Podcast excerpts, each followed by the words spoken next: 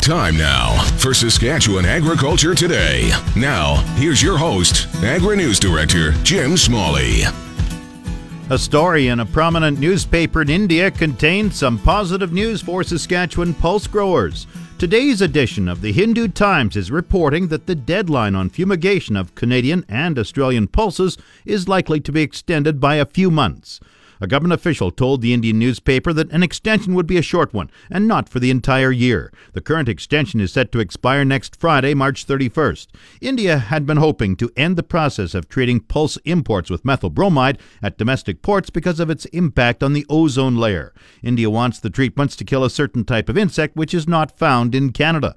Federal Agriculture Minister Lawrence MacAulay and various Canadian pulse industry representatives were in India earlier this month to try and find a compromise. The story indicates Indian regulators are working on alternatives to replace methyl bromide fumigation. The official is quoted as saying there needs to be an equally effective way of killing quarantine pests and not harm the environment.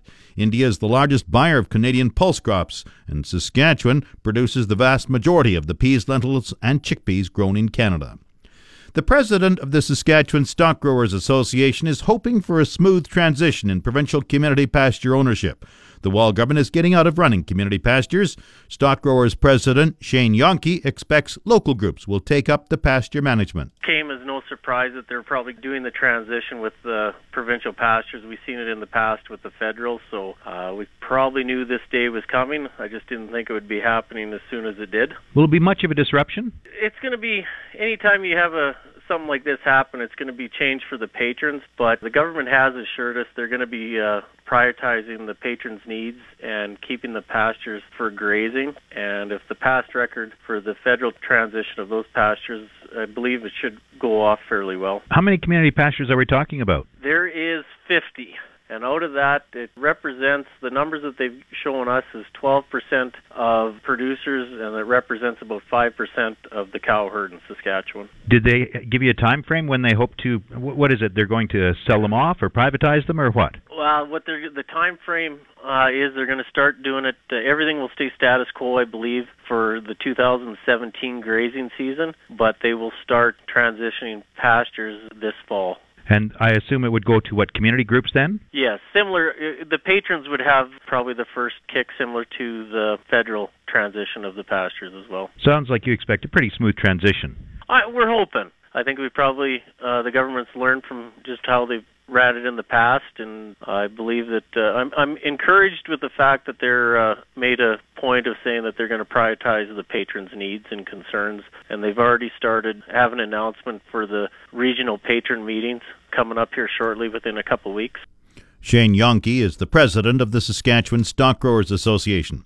The Federation of Sovereign Indigenous Nations is interested in at least a portion of the 780,000 acres through treaty land entitlement claims.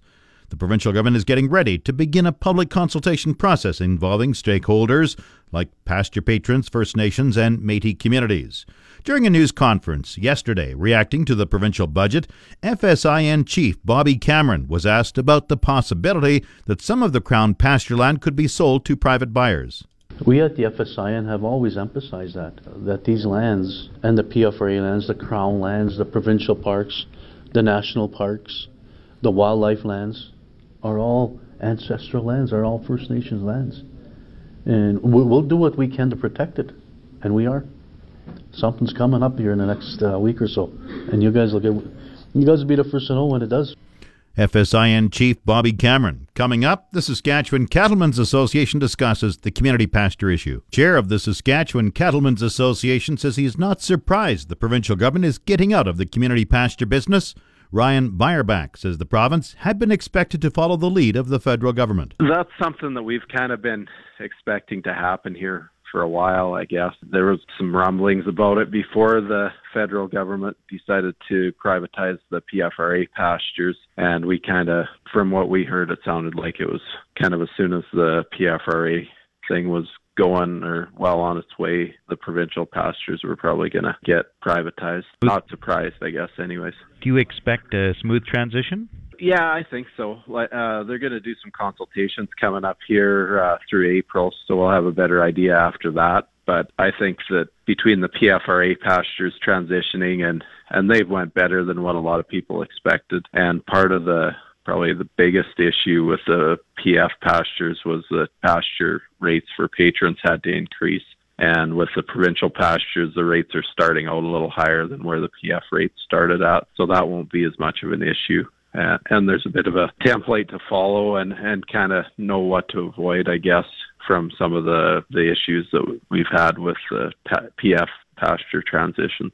Some First Nation groups may want some of this community pasture land. Your thoughts there? Well, I guess first I'd like to see the people that have been using it have the opportunity to keep using it. When you've been doing that for you know some producers have been doing it for generations it's pretty tough to change your operation if you have that taken away from you. And and the government you know we talked to the ministry of ag on budget day and they said that they're committed to keeping the pasture patrons there if they want to keep using it. And i'm sure that that there will be that the patrons will still want to keep using it.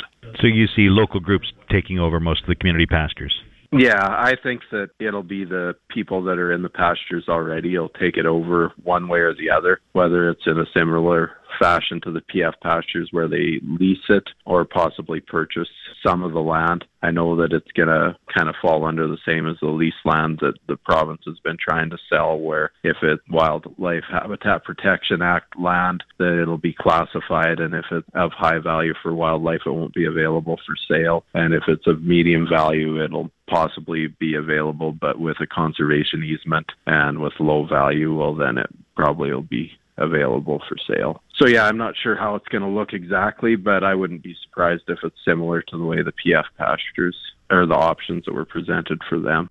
Ryan Beierbach is the chair of the Saskatchewan Cattlemen's Association. A little good and a little bad. That's how the chair of the Western Wheat Growers Association, Jim Wickett, describes the Saskatchewan provincial budget.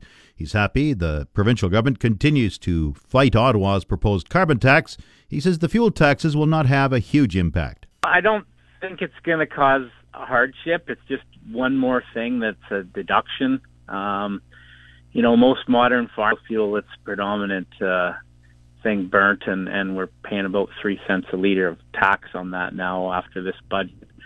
So it's certainly going to hurt, but it's not the make or break. I don't think of many operations, but it's certainly uh, it's it's a line item that's there, and and that, and and uh, it's certainly uh, going to be a deduction. The full PST exemption remains in place for farm inputs, parts, and new equipment. No other province taxes these items, and the government was concerned sales along the border would leak into Alberta and Manitoba. Wickett says the wheat growers are glad to see the exemptions maintained. The federal budget also came down this week.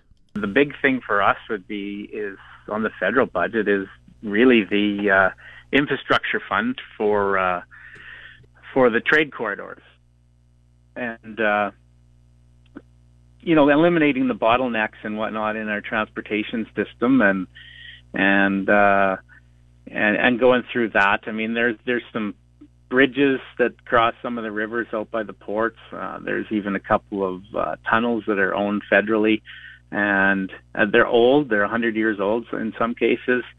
Um, some money needs to be spent there.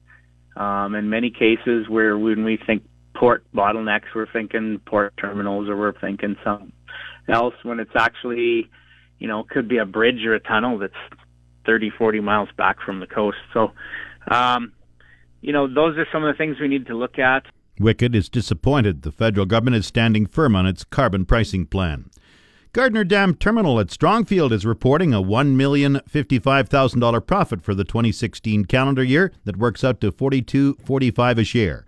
Earnings from the grain handling segment were lower than the previous year due to decreased volumes. Strongfield is about 200 kilometers northwest of Regina. The Saskatchewan Stock Growers Zone 3 and 12 annual meeting gets underway this afternoon in Assiniboia. Officials from the Saskatchewan Ministry of Agriculture and the Canadian Cattle Identification Agency will be in attendance to provide updates on premises identification and livestock traceability. The Stock Growers Annual Zone meeting gets underway at 3 p.m. in St. George's Parish in Assiniboia. The Market Update on the Source, 620 CKRM. Grain prices were mixed in early trading today. Viterra prices for canola fell 340 at 457.72. Oats rose 46 cents at 165.43. Number 1 red spring wheat went down 29 cents at 226.89. The rest were unchanged. Durum 274.82. Feed barley 129.14. Flax 488.96. Feed peas 220.54. Yellow peas 306.49. Feed wheat 136.48. On the Minneapolis Grain Exchange this morning, May wheat was down one and three quarter cents a bushel at 5.39 a bushel. And now the latest livestock quotations. This is Grant Barnett with the market report. Heartland Livestock and Moose Jaw here. Fifteen hundred plus on offer for the week. 1200 and plus on at our pre-sort on Tuesday. This yearling market, it was dollar stronger again, especially on the light cattle. Light cattle going to grass are dollar stronger. We had some little five and a quarter weight tan heifers. They bring 204 and a quarter. The big 600 pound heifers on the tan side, on the grass side, they topped out at 198 and a quarter. We did have some 650 weight red steers. They come, brought in at a 209 and a quarter.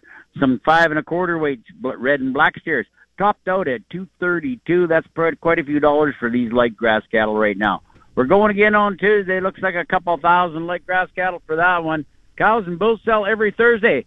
Have a great afternoon. Now the latest Saskatchewan pork prices. Ham sold 6,000 hogs Thursday, selling in a range of 164 to 166 per ckg. Today sales are expected to be around 4,500 head, selling in a range of 163 to 165 per ckg.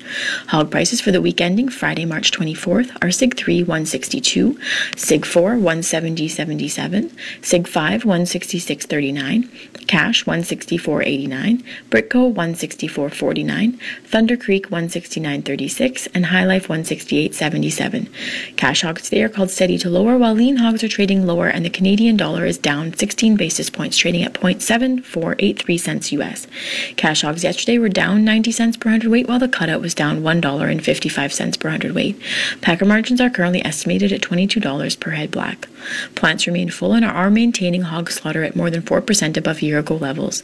Export markets have helped clear the market of this extra supply, with Mexico and South Korea purchasing 20% more pork than in January and February of 2016.